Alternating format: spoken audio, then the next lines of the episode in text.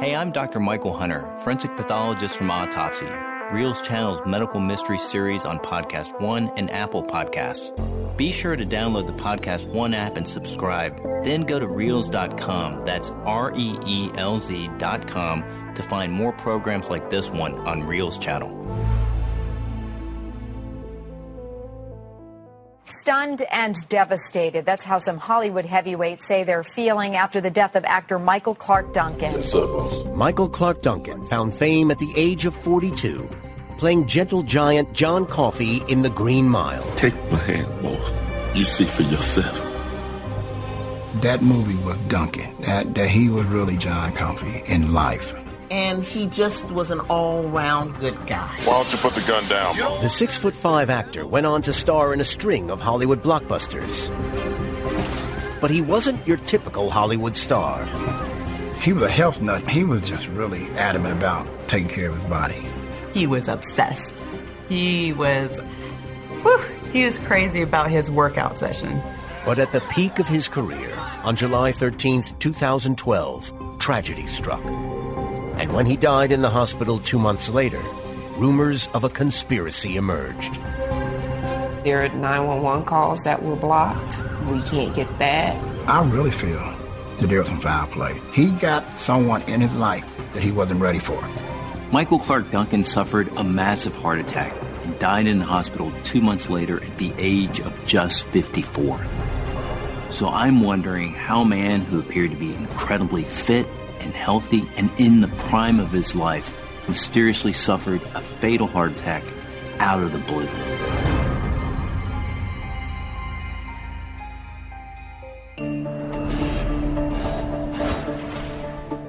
World renowned medical examiner and forensic pathologist Dr. Michael Hunter has performed around 5,000 autopsies, collaborating closely with law enforcement and other forensic specialists. His pivotal role in investigating suspicious cases has revealed the truth behind mysterious deaths for over 20 years. Michael Clarke Duncan's death certificate states he died from respiratory failure following myocardial infarction, otherwise known as a heart attack. However, the last few days of Michael Clarke Duncan's life are shrouded in mystery. And as no autopsy was performed, in order to get to the truth, I'm going to have to analyze every part of his medical history in order to discover what really caused his premature death. December 25th, 2011, Michael's home, Los Angeles. Eight months before his death. Michael has organized a big Christmas get together to introduce his family to the family of his girlfriend, reality TV personality, Omarosa Manigault. The couple met 18 months ago while shopping for groceries, and they're now living together. Judy Duncan, Michael's sister. We were at his house in Woodland Hills. It was so fantastic because we all got to be there. My mom was there, my daughter was there, her two boys got to be there with us.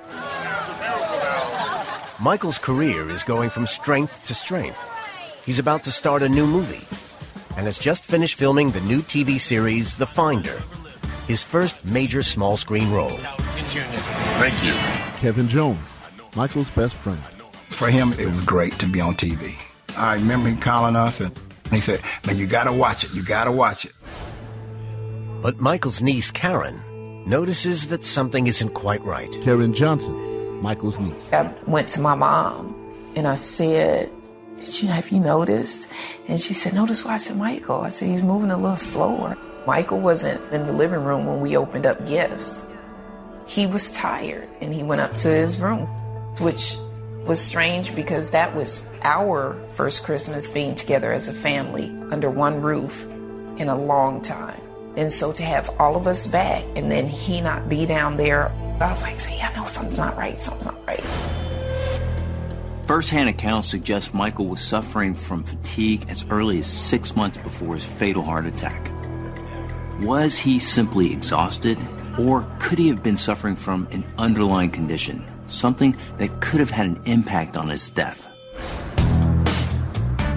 Michael Clarke Duncan was born on December 10, 1957, in Chicago. His father, Elmer, a railroad worker, left when he was young. Michael was raised by his mother, Jean, who worked as a cleaner to support him and his older sister, Judy. Irene Marquez, Michael's ex girlfriend. The struggle was real. It was hard for his mother. You know, she struggled to provide for her, her family. A frustrated actress, his mom encouraged Michael to get into the profession. I really wanted to play football. That was my thing. But my mother saw something else better for me. And she would teach me how to read with feeling. And consequently, I got beat up every day for that. He loved his mom. He worshiped his mom. My mother knew that this is what's going to help my son years from now. And Mama, I love you very much. Thank you so much. My mother definitely believed in hard work. I mean, she worked hard and she expected us to. No matter what you did, if that's what you want to do, then put yourself into it and actually do it to the best of your ability. Michael's motto was you can do anything, and he ended up putting that on the back of his license plates on all of his vehicles YCDA. And he felt he could do anything, even succeed in Hollywood. He arrived with nothing, and at first had to live in his car, then started to get work as a bouncer and a celebrity bodyguard. Duncan loved being a bodyguard for celebrities. He thought that that can put him in a better situation. And actually, I don't know if a lot of people know, but he was supposed to be the person in the truck with Biggie Small when Biggie Small got, got killed. But he switched. The murder of Biggie Smalls prompted Michael to give up working as a bodyguard and focus his oh, attention on becoming an actor. Beauty and the Flea, right? He started to get a few walk on roles. Grab along. Ain't that right, Tiny? Shut up.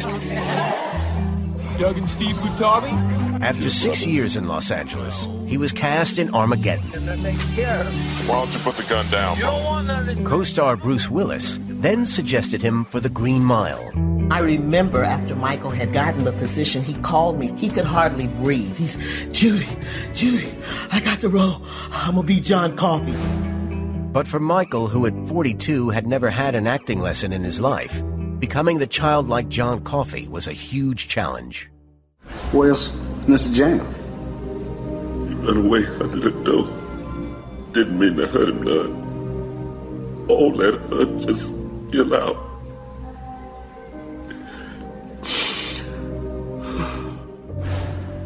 I asked Mike, how did you get so emotional? How did you just throw yourself into that role? And the story he used to, to dig out that emotion was um, his dad leaving him. He said he just thought of his dad walking out that door, seeing him leave and walk away, and to never come back. Just that alone was enough pain to throw into his role. Michael Clarke Duncan was nominated for an Academy Award for the role. He always talked about the Green Mile and what it did for him, what put him over the top. Planet of the Apes, Whole Nine Yards, with Bruce Willis, Talladega Nights, and Scorpion King. He got his opportunity and he attacked it and rolled with it, and from there, Michael Clarke Duncan is killing it, killing the game. January 2012, New York. Seven months before his death. Michael is promoting his new TV series, The Finder. It's been a relentless few months of filming. It did tell me when he was uh, filming the TV show that he was starting to feel more tired than usual. I'm like, you're worn out, aren't you? What excites you the most about The Finder? That it's finally airing on Thursday. We've been going, the table read was August the 12th, and we started filming August 15th. We've been going ever Non-stop since. since then. Yes.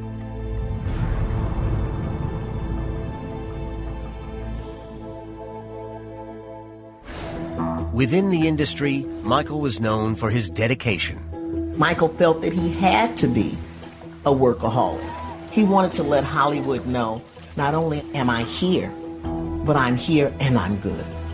Because sometimes he considered himself the new face or the new kid on the block. He did not want to come off as an amateur. Dr. Linda Papadopoulos, psychologist. I think the workaholism for him was a reaction to the fear of what if I go back? Yes, I've gotten here, but that that's not the you know that's the easy part. The scary part is like not sliding back down. The positive side to being very committed is that you you become tireless, you become single-minded in your goal and you're much more likely to achieve it. I think the downside is that you begin to feel that your value lies in always pushing yourself, pushing yourself, so you have no measure of when you've burnt out. There were those around him who felt he overdid it. He was just tired, overworked. You know, he put too much too much pressure on himself. Work related stress increases the levels of hormones adrenaline and cortisol. And these in turn increase blood pressure and cholesterol, leading to higher rates of stroke, heart attack, and heart failure. Someone who is working a 65 hour work week is around 33% more likely to suffer a heart attack than someone who works a 45 hour week. However, overwork may not have been the only explanation for Michael's fatigue. Looking at his medical background, I can see that he suffered from a rare disease, sarcoidosis. This is a condition that causes small patches of swollen tissue called granulomas to develop in organs of the body. Sufferers frequently report feeling tired. It may well be the case that Michael contracted this disease in his early 20s. After college, Michael moved back home and spent two years working for the local gas company. Mike would have to dig the ditches to lay down all the piping for the gas lines.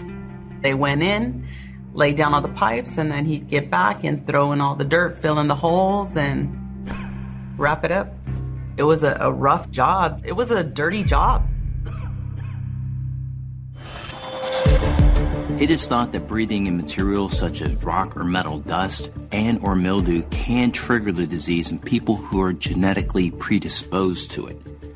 Sarcoidosis causes fatigue, probably due to the inflammatory nature of the disease, but it's rarely fatal and isn't typically a cause of heart attack. It's a condition that mainly affects the lungs and skin. However, was there a larger condition far beyond Michael's control that pushed him towards premature death? Michael Clarke Duncan became known not only for his immense physical presence, but for his huge heart as well. This morning, fans and friends are grieving the loss of this gentle giant. Michael Clarke Duncan's death at the age of just 54 shocked fans, and accusations of foul play followed. Now, expert pathologist Dr. Hunter is examining Michael's medical records to uncover the truth behind his untimely death. Michael Clarke Duncan was a workaholic who was showing signs of physical exhaustion. He also suffered from the disease sarcoidosis, but since this rarely affects the heart, at this stage, I don't believe the condition was responsible for his heart attack. However, there is something else beyond Michael's control that may have had an impact on his death. At six foot five inches, Michael was one of the largest actors in Hollywood. Less than a half a percent of men in America are six foot five or over. Simply being this tall reduces life expectancy. February 2012, five months before his fatal heart attack. Michael is at home playing basketball. He loved basketball as a boy. I think at one point, maybe some people had told him, you know what, you're tall enough, you could do this. He loved, loved basketball. He had a basketball court at his home. So him and I used to hit the court and he used to love to slam dunk on me. A study from the early 90s suggested that men over 6 foot 4 inches had a life expectancy of only 64 years, compared with the average life expectancy of 72 for men in the United States. It's believed this is because larger bodies require the heart to work harder to supply enough blood, which stresses it. And Michael was not only tall, he was heavy. In 2002, Michael already weighed 320 pounds, but he was asked to gain an extra 40 pounds for the role of Kingpin in the superhero film Daredevil. It was the heaviest he ever became. That was that was a good time for him. That was let's eat anything and everything. In particular, he loves meat. He would eat steaks in the morning. Michael would eat steaks in the evening. He was a huge meat eater. He loved his burgers. He could devour like five or six of those. He would at least have that, uh, honestly, two to three times a week, maybe twice a day.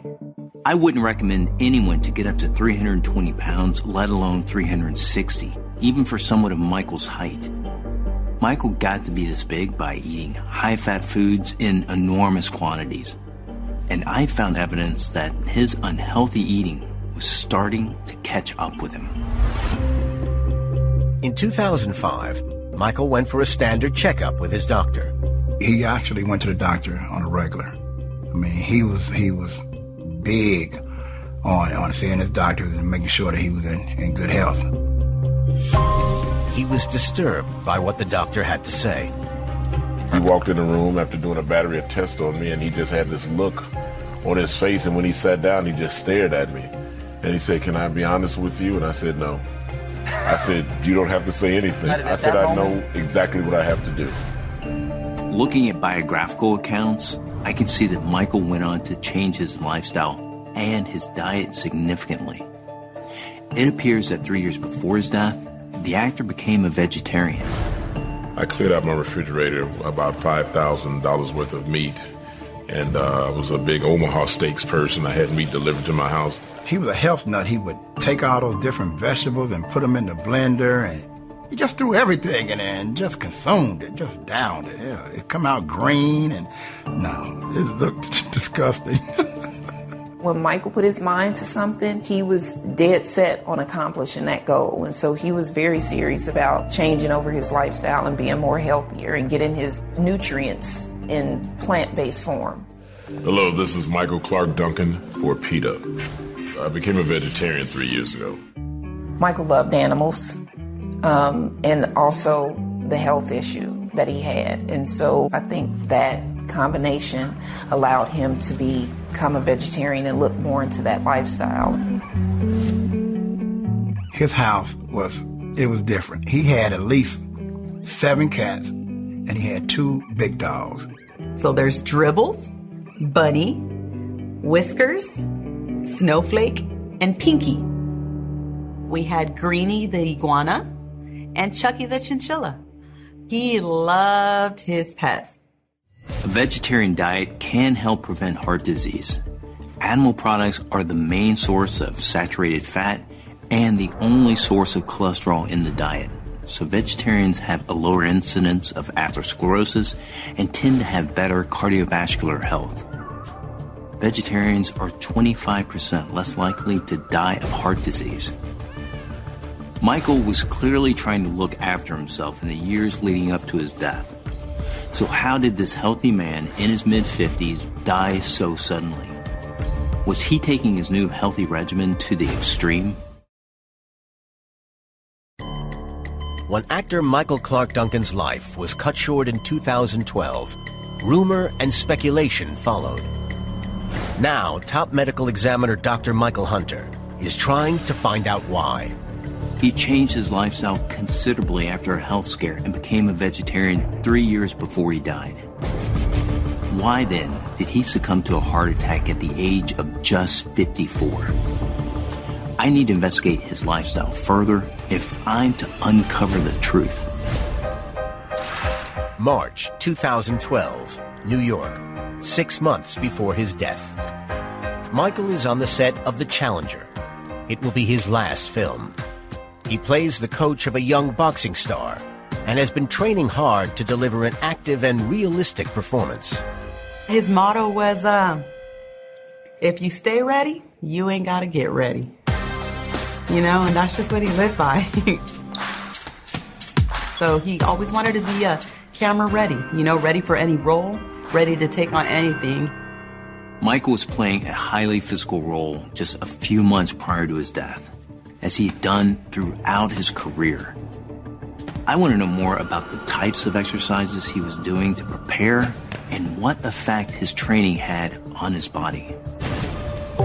The actor's athleticism and physicality were an essential part of his success from the very beginning. When he got to Hollywood, he really started hitting the weights. I remember he first got a role in a video with R. Kelly. He was the guy who kicked open the door in that video. That was his first opportunity on the screen. And those kind of roles required him, you know, to be a, a big guy. Yesterday I got up at 7.30. I was in the gym by 8, stayed till 11. You only have one body. It's like if you buy a 2001 Mercedes-Benz and never service it, what's going to happen? At his house, he had a 25, 45, 50 pound dumbbell. He always his saying was, no pain, no gain. And it would be hurting him so much that he would have tears in his eye, but he always said, one more, one more, one more. And I just used to look at him like, well, no pain because you're insane. In 2005, he started training with martial arts expert Bobby Hernandez. Most of his training with me consisted of uh, body weight exercises, pad work, heavy bag work, sparring. And that was only one aspect of his fitness regime at that time. It was about 6, 6.30 in the morning, and I'm hearing this banging, this loud just boom, boom. And I'm like, what is that? And I look, I'm like, what is he doing? Well, apparently he ordered this huge tractor tire. Mike has this big hammer, and he's just hammering away at the tire. And when he trained, he trained hard. We called it Lake Michael whenever he came in to train because the floor was entirely wet. He just created puddles everywhere. I've never met anybody that sweat that much. Considering the extent to which Michael exercised, it is very possible he had exercise induced cardiomegaly, otherwise known as athletic heart syndrome. It can occur in individuals who train routinely for excessive periods of time. Increased blood volume and pressure in the heart leads to an increase in left ventricular muscle mass, wall thickness, and chamber size. While not normally considered inherently dangerous, it can mask other serious heart problems.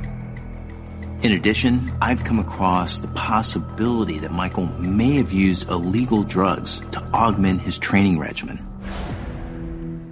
After leaving college, Michael became interested in bodybuilding and started to become known as Big Mike. He loved that, Big Mike. I remember Michael reading and buying Muscle magazine and following like the careers of uh, Joe Weider and Arnold Schwarzenegger. He was really serious about working on his body and having the perfect body for him. But there was a question mark over just how he became so muscular. I'm like, I wanted this boy using steroid because he got so big. It's not uncommon for bodybuilders to use anabolic steroids. They are used to make muscles grow larger and improve performance. Anabolic steroids are illegal due to the dangerous side effects they can cause. These include testicular atrophy, liver abnormalities, and psychiatric disorders. And they can have an adverse effect on the heart. People would come up to him and be like, hey man, what kind of roids you on? And he used to get bothered by it. Not angry, but bothered, irritated with it because he worked so hard to, to have the body type that he had. He was always anti steroids. Typically, people who are uh, using steroids that I've run across and trained before, the musculature is a lot more dense, tighter, and not as mobile. With Mike, he had the density for sure, and he was big, but he could move. Despite his enormous size, there is no evidence that Michael Clarke Duncan was on steroids. So I can discount this from my investigation. Looking at the last year of Michael's life, I can see that there were elements in his life that were causing him significant stress. And stress can damage the heart. And I'm wondering if this was a factor in Michael's death. April 2012, Michael's home, Los Angeles, five months before his death. Michael is changing his will to include his girlfriend, reality TV personality Omarosa Manigault, a significant step for the actor. My uncle was always a single man. He was always a bachelor. My uncle's never been married. if he didn't feel that someone was right for him, then he wasn't going to commit in that way. Michael effectively left the majority of his estate to girlfriend Omarosa, a fact which his friends and family found difficult to understand. Why he changed his will, uh, I have no idea. Uh, when I found out that everything in that home was going to Omarosa, I couldn't believe that. I don't know if she, you know, Michael was, when it came to women, Michael, mm, Michael could kind of, you know, be easily swayed. I would sense that he was trusting people that perhaps he shouldn't. It's intriguing that Michael essentially wrote his family out of his will just a short time before his fatal heart attack. And from reports, it appears his actions caused him significant stress, as he inadvertently upset the family he was so close to. Stress can increase artery inflammation, leading to a higher risk of heart problems. In addition, people under a lot of stress frequently resort to unhealthy habits in order to try to manage it. And I'm wondering did Michael have a hidden vice? The death of actor Michael Clarke Duncan shocked his fans across the world. Now, expert forensic pathologist Dr. Michael Hunter is investigating the reasons for his death. Michael was a vegetarian and an extremely health conscious individual who worked out up to three times a day. But there were elements of his life that were causing him stress in his last few months at work and in his personal life. I'm wondering if, like so many actors, he turned to alcohol or drugs as a way of coping. May 8th, 2012, two months before his final heart attack. Lexington Social, Los Angeles. Michael and Omarosa attend a party thrown by the Real Housewives of Orange County. While many of the guests enjoy a drink, Michael sticks to soda.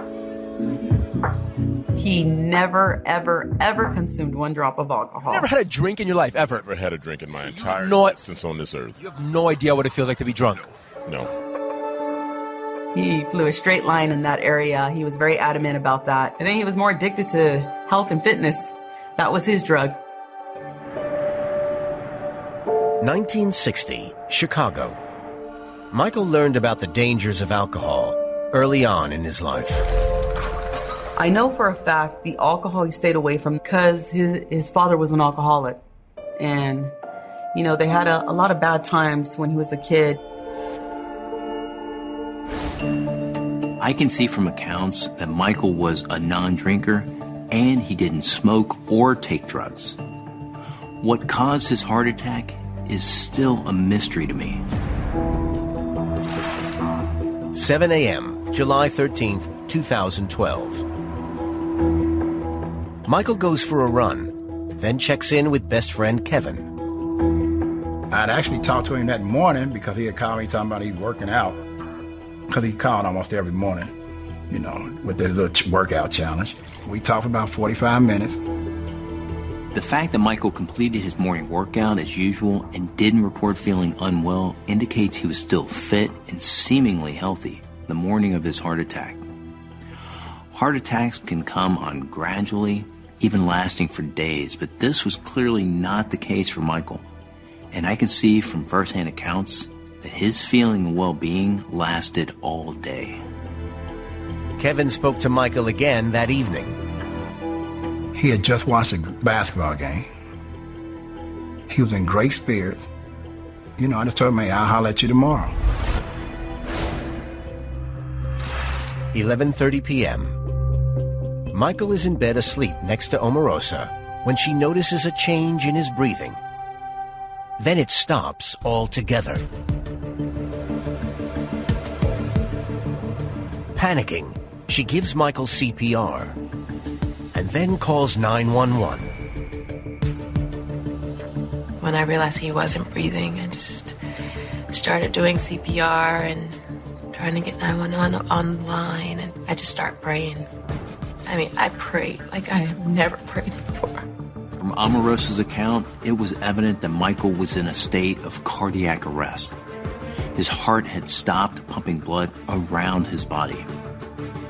CPR or cardiopulmonary resuscitation is used to pump the heart manually in order to get blood circulating and continue to deliver oxygen to the brain. When Kevin calls Michael for the third time that day, there's no answer. For some reason, my grandson, who was at that time six years old, it was almost midnight. He was still up saying, Papa, I want to talk to Big Duncan. I said, What? I tried to call Duncan, both on the cell phone and home phone, did not answer. Omarosa successfully performs CPR until paramedics arrive shortly after midnight. Michael is taken to Cedars-Sinai Medical Center in Beverly Hills. When Michael had the heart attack, the only thing I could think of was how quickly can I get to LA? Being his only sibling and us having grown up so close, I just wanted to snap my fingers and be in LA. I kept thinking, he's going to be all right. He'll be okay. I'm going to get there. He'll be lying in the hospital bed and then we'll talk. July 15th, Cedars-Sinai Medical Center, Los Angeles. Michael's sister Judy and his niece Karen visit Michael in the hospital. My mom went back first to his room. And when she came back, I thought the whole world must have died by the look on her face. I knew something was wrong. My mother is not an easily shocked person. And but when I saw her face, I thought, oh boy, we are in trouble. It was a bit of a shock because he's never sick. And now to see him lying here, I just kept thinking, okay, this is going to end in a little while and he's going to get up and he'll be okay. I just thought, just give him another chance. Just let him wake up and come around. And I was cheering for him. And I kept telling him, you have to wake up because you are tough, because you taught me how to be tough, and you have to wake up. At the time of his heart attack, Michael's brain was starved of oxygen and he suffered severe brain injury. When he got to the hospital, he was put in an induced coma so that his brain might have a chance to heal. August 6th, 2012. Michael's friend Holly Robinson Peete goes to visit him in the hospital and talks about her experiences soon after. When I went to go visit him in the hospital about three weeks ago, I saw him open his eyes. He did. He Yes, opened his in eyes the in, room. that two month period. Yeah. Oh, yeah. He would like have the Olympics in front of him on the TV, and he would have his eyes open. So there were moments of of hope. But Michael's family knows the true extent of the damage that the heart attack has caused. There were certain movements that he would make, twitching, or you could see the movements of his eyes, but they were saying that that was normal and that really wasn't a sign that he was coming back to. Everything was shutting down, his organs were shutting down, and, you know, he was just basically deteriorating. The doctors had considered taking him off life support. I just kept thinking, no, no, it's got to change. So at some point, I just had to realize, all right, this is what's going to happen. But before a decision can be made about his care, Michael dies from respiratory failure on September 3rd, 2012, alone in his hospital room. News of Michael's death soon spreads around the world. Stunned and devastated. That's how some Hollywood heavyweights say they're feeling after the death of actor Michael Clarke Duncan. I was asleep that morning and I got a phone call that he had passed. And you can imagine how that feels to wake up and hear that your only sibling is now gone. And I'm trying to gather my thoughts and think, wait a minute, this is a dream. This isn't real. No, no, I didn't hear that. No, let me breathe. Let me breathe. I received a phone call from my sister in law, and um, she told me, Hey, uh, have you watched the news? Mike passed away. And I was like, Wait, what? And I was just in disbelief. I called his voicemail right away because I thought it was a lie. I took it hard, cried, still cried sometimes about him. You have to realize Duncan loved life. He would have gave away every dime that he had, every accolade that he ever received to be alive. He did everything to stay alive. Shortly after he died, Omarosa told the press that she and Michael were engaged, but the statement was met with disbelief by his family and close friends. Oh, I know he wasn't engaged, Omarosa. Uh, I know everything about Duncan, and, and I know he was not engaged. Omarosa and Michael's relationship appeared shrouded in mystery, and the legitimacy of their engagement remains unresolved. The truth one day will come to light. This will come to light. And further rumor and speculation followed the actor's death. The autopsy, my mother requested an autopsy that got denied. All sorts of things run through my mind. There were people that were within his inner circle that shouldn't have been. The last few days of Michael Clarke Duncan's life are shrouded in mystery. And as no autopsy was performed, it's impossible to know the exact circumstances of his death. However, several close friends and family members believe there may have been foul play. I want to find out if there's any truth to these accusations. On September 3rd, 2012, Michael Clarke Duncan died of respiratory failure following a heart attack. He was just 54 years old. But world-renowned expert pathologist Dr. Michael Hunter has come across a theory that this was not the whole story. Despite the fact that his family requested one, no autopsy was performed, which means we can't know exactly what happened to Michael in his last days. And there have been several public assertions that Michael's death may not have been natural. In October 2012, Latoya Jackson publicly accused Omarosa of switching off her partner's life support. Latoya said that that Omarosa probably pulled the plug, probably was the one that killed him. And and and is that the reason for the defamation lawsuit? Absolutely. But I've discovered this cannot have been the case. Evidence suggests she was in Florida at the time of Michael's death. Omarosa's arrival at Los Angeles Airport was captured on camera. But there was another reason people were suspicious. When Omarosa heard that the 911 call she made the night of Michael's heart attack was going to be released by the news outlet TMZ, she successfully stopped that from happening. There are 911 calls that were blocked. We can't get that. I believe his death wasn't natural or through complications. I just feel like maybe somebody else had a hand in that. While Michael's family and friends may be suspicious about the exact circumstances surrounding Michael's heart attack, there is no evidence to suggest that it was anything other than natural. But Dr. Hunter believes that he may have found the key to unlocking the mystery of Michael's death.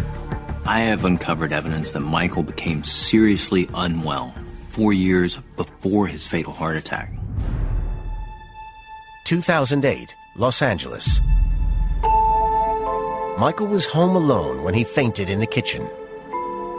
When I left Michael and we parted ways, um, about three weeks after me leaving him, he passed out in his house. He woke up and called 911, and the ambulance came and got him. It wasn't the first time he had passed out, as he confessed to his trainer, Bobby. When he told me that he was passing out, I was really concerned for him. Concern with Mike was that because he was as tall as he is and he carried a lot of weight up top, that he would hit the floor hard or hit something on the way with his head on the way down. What Michael had been experiencing was syncopal episodes. This is where people become unconscious without warning. They can be caused by numerous things such as low blood pressure, low blood sugar, and dehydration. For some, fainting is linked to problems with the heart, and it appears this was the case for Michael. 2008, Los Angeles. Following the fainting episodes, Michael was fitted with a pacemaker. Pacemakers send electrical impulses to the heart in order to regulate an uneven heartbeat. Despite what is commonly perceived, pacemakers do not mean that the patient is immune to heart attack. They cannot stop the blockage in the heart from forming, but they can prevent heart failure due to arrhythmias. And I believe that Michael's need for a pacemaker may finally solve the mystery of what caused his fatal heart attack. I have already looked into the fact that Michael suffered from the normally benign disease sarcoidosis, which he likely developed in his early 20s. Now that I know more, I can see that it's likely that Michael suffered from a rare form of the condition cardiac sarcoidosis, which affects 5% of sufferers. Granulomas or clumps of tissue can manifest on the heart muscle itself, on the papillary muscles, and on the pericardium. Granulomas can also occur in the electrical conduction system of the heart, which normally helps regulate the heartbeat.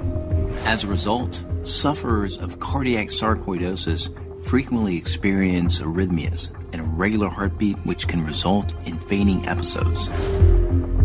Around the time of his operation, Michael told his friend Kevin that he had the disease. We talked about it. How does people get sick?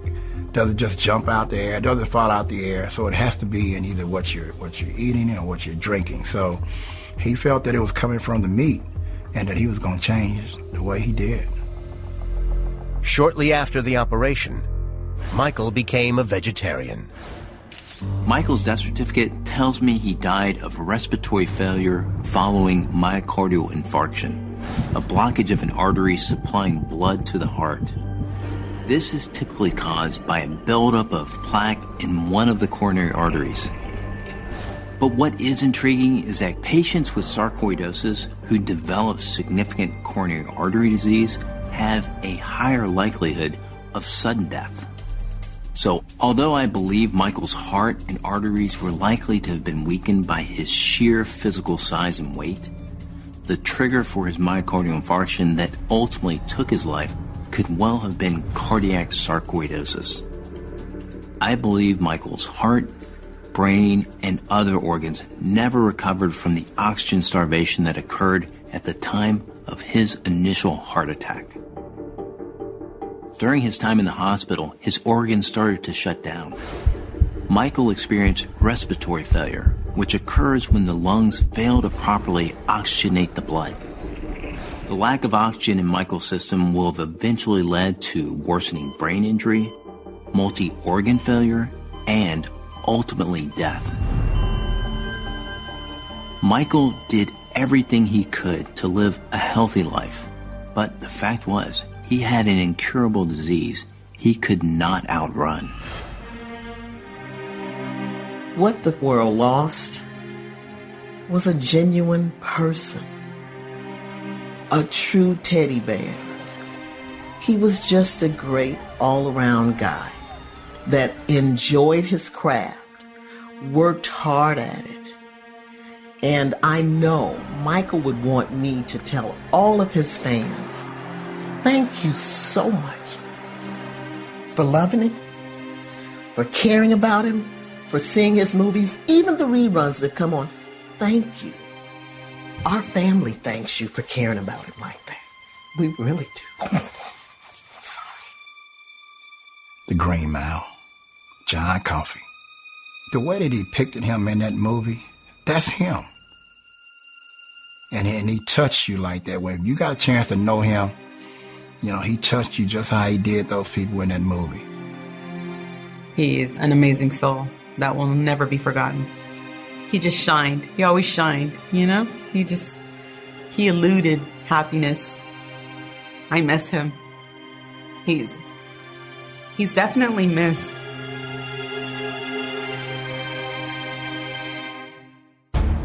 Hope you enjoyed this episode of Autopsy. Don't forget to subscribe at podcast1.com with the Podcast One app or at Apple Podcasts. Then go to Reelz.com, that's R E E L Z.com, for clips, extras, and more from the TV version of the series, including reenactments and autopsy photos you'll only see on Reelz Channel. Find Reelz on your TV at Reelz.com. I'm Dr. Michael Hunter.